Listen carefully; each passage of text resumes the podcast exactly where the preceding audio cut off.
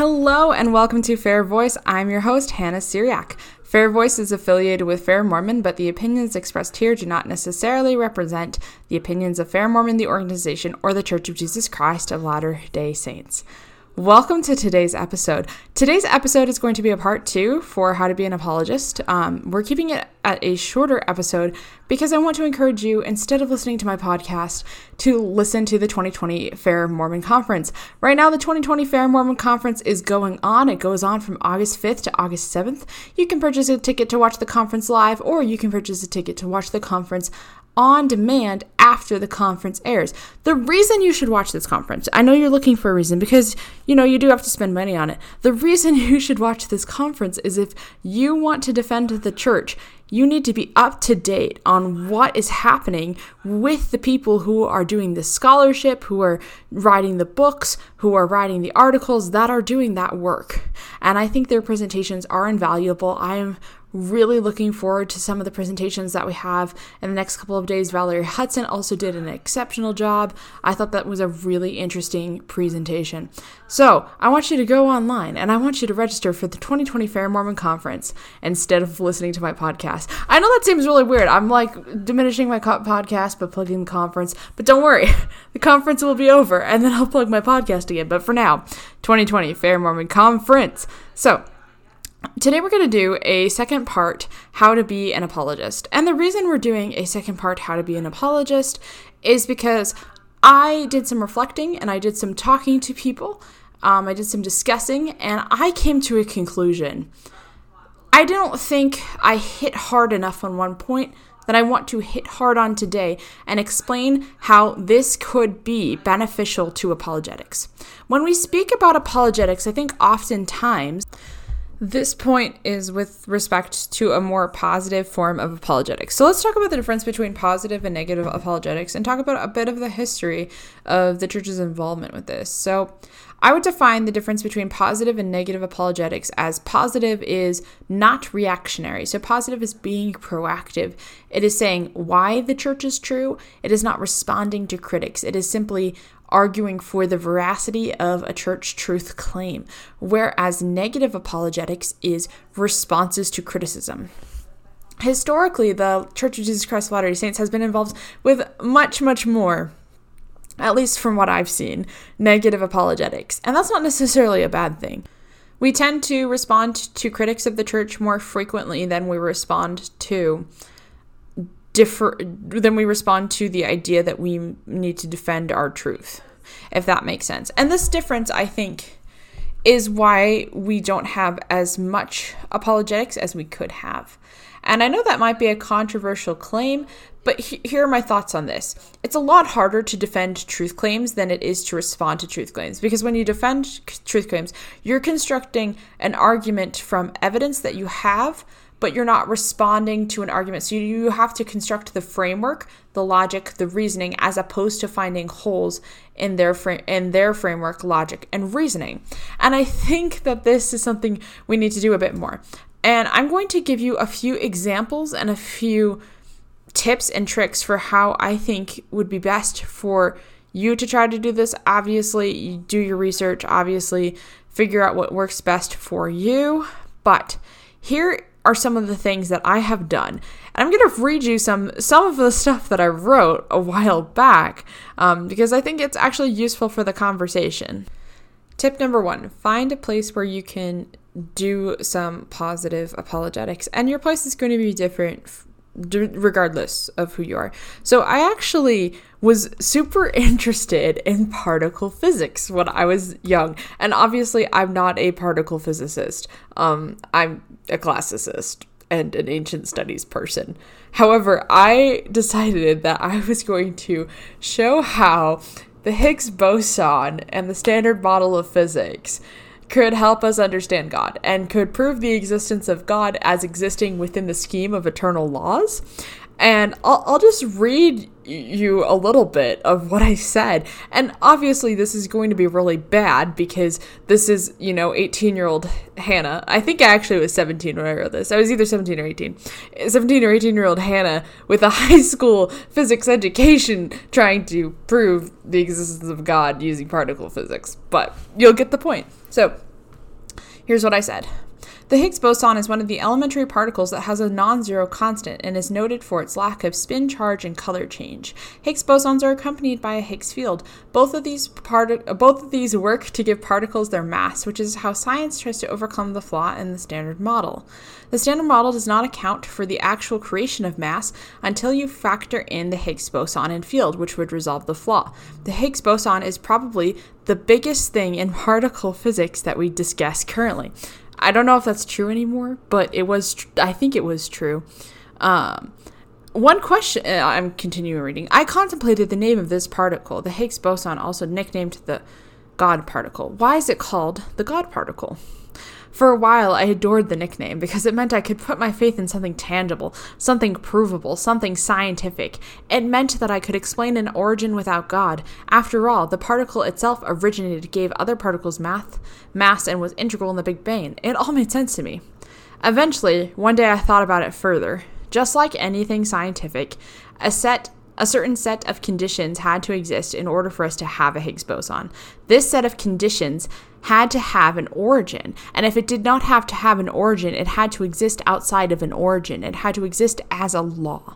These laws are what enabled the Higgs boson to function the way that it did. But how did it function in that way, and why did it function in that way? The odds of it creating mass are astronomical. Why would it do that? The best conceivable explanation for me was God. End quote. So, obviously, from there, I defend that position. I don't just leave it there and I'm like, see? Reason. What I do is I take scientific understanding of the Higgs boson, however rudimentary my understanding was, and then I use philosophy to try to reconcile the two. And this created a very interesting tension within my apologetics, because I then started seeing defending my faith as constructing reasonable arguments for my faith as opposed to constructing reasonable arguments against the critics of my faith. So when we talk about positive apologetics, I think something that we need to do is understand where we fit in. I said in this spiel, I talk about non-infinite multiverse theory, and I talk about how it neglects the fact that the conditions would have to have been perfect in order to create the universe, and that does not make sense because given human capabilities, we seem quite different than other species, blah, blah, blah, blah, blah. So I take the critical theories that are being used within a particular field, and I show their connection to religion. I think that's really helpful. So I don't do this, obviously, with particle physics, as I've said like 20 times. But I think the most important thing to do is to find your in, is to find your way of doing this. And for me, it tends to be more of a scriptural way in. I would say scripture is my way in, or philosophy is my way in, as opposed to anything like, I don't know, anything like physics or biology. But those are important. Those are necessary. And by starting with the nature of God and the existence of God, the very useful thing that you then can do is you can show how the creation and construction of the universe is such that God has to have certain qualities or characteristics. And for me, one of the biggest within LDS theology is that God exists within the bounds of natural law, that he embodies natural law, that he understands natural and eternal law, and that he uses natural and eternal law to bring about his purposes, his work, and his glory. For me, that was the biggest organizing tool of my own personal theology, and that's how I started constructing my belief system. So my first tip, just to review, my first tip is find your way in. Find something that you're really good at. It could be music, it could be physics, it could be, I don't know, Latin, it could be Greek, it could be English. Find something that you're really good at and use that as your way to try to understand your theology and try to help others understand your theology in a positive light. The second thing that I want to say is oftentimes when we speak about apologetics, I think we do it in a precarious way. And I'm probably going to get some criticism for this, but that's okay. I think we have to acknowledge that, yes, we can show that God is reasonable. We can show that the LDS religion is reasonable and logical. But we have to remember that spiritual witnesses are super important. And my what I'm going to say about these is I would say the biggest argument that a Latter-day Saint apologist should attempt to construct is why spiritual witnesses are valid. And you can do this using psychological perspectives. You can do this using philosophical perspectives. A life-changing read for me was reading David Hume's On Miracles.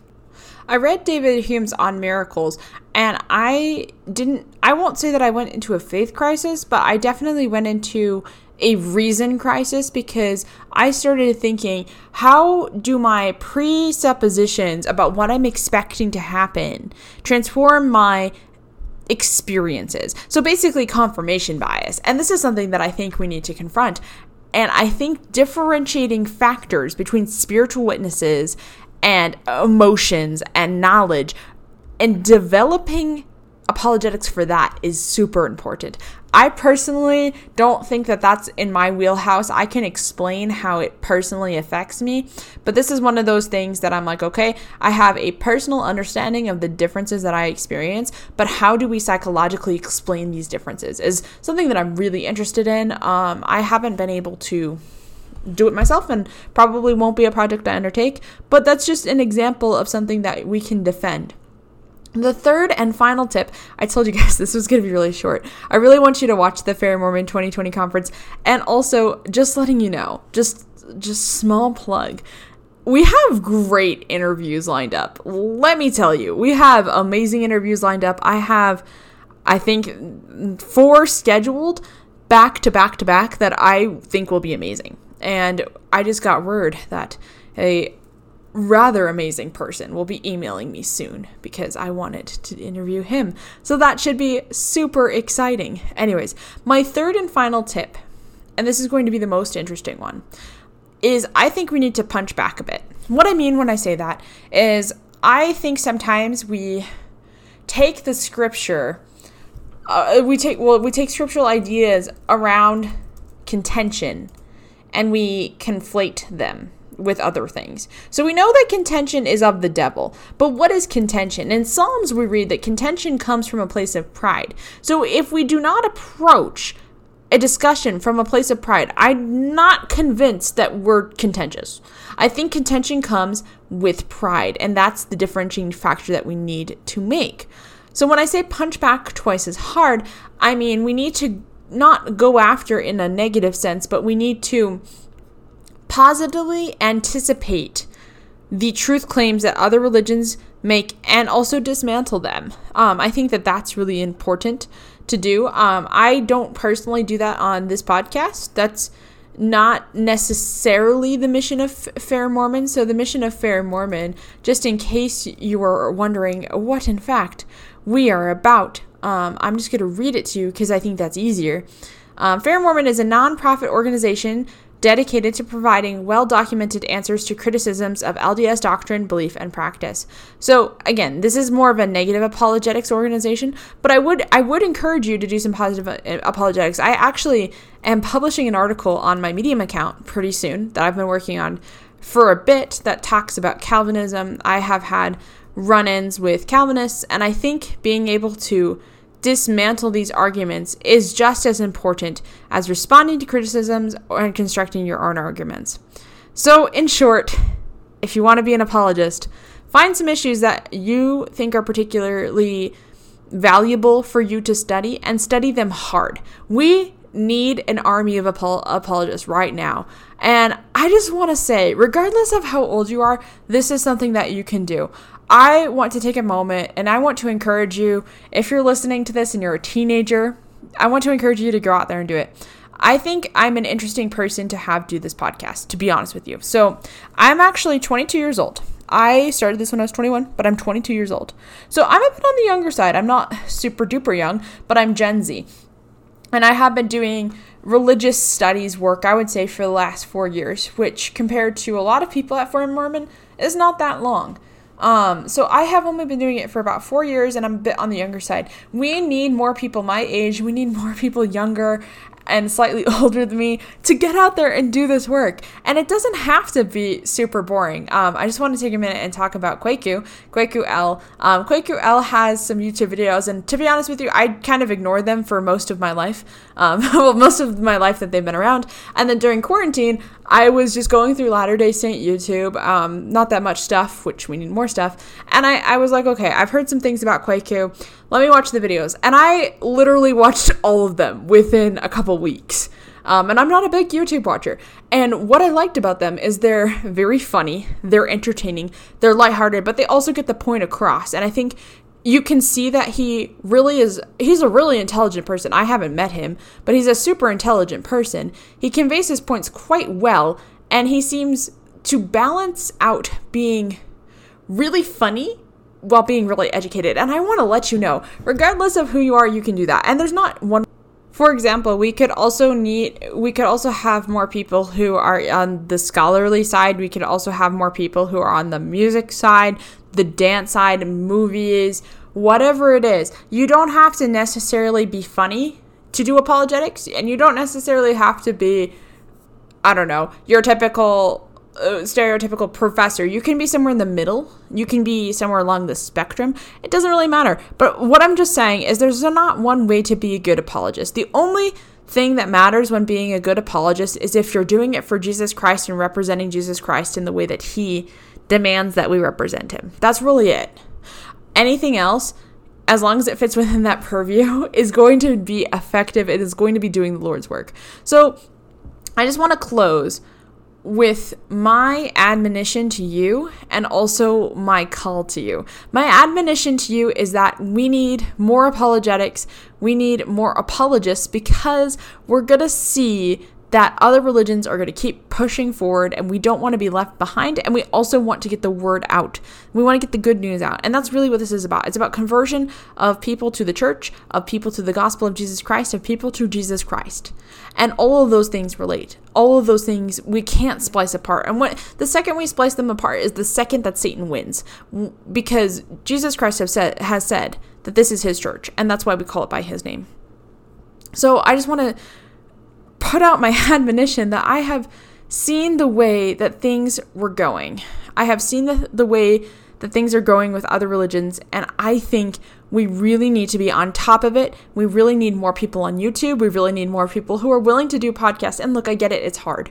I understand that putting yourself out there is really difficult, and I understand that you might be afraid of facing criticism, but let me testify to you that I know that the Lord will protect you emotionally, mentally, academically. He will protect you in every single way as you do his work. I promise that to you, and I promise you that it won't be easy, but I promise you that you will feel an increased measure of his spirit with you wherever you go. And I know this because I have felt it for myself. And I want to call out to you, if you're listening to this podcast, I'm assuming that you care about the church, or you're just gonna, put it on Reddit. But if you care about the Church of Jesus Christ of Latter-day Saints and you're listening to this podcast, my call to you is I want you to find your way that you can defend the church and that you can defend Jesus Christ. It can be a small way, it can be a big way, but if we all have a way, then we show people that he is the way. Anyways, thank you so much for listening to this shorter episode. We have a bunch of different opportunities, for you to become more engrossed in the Church of Jesus Christ of Latter-day Saints. I promise you that as you do this sacred work, you will feel an increased amount of love from God. I know that that's the truth, and I know that you'll discover the truth more in your own life. I am really just encouraging you today to just become an apologist. Anyways, great interviews coming up. Super excited for it. Thanks for listening. Check out the Fair Mormon 2020 conference. That's all for tonight.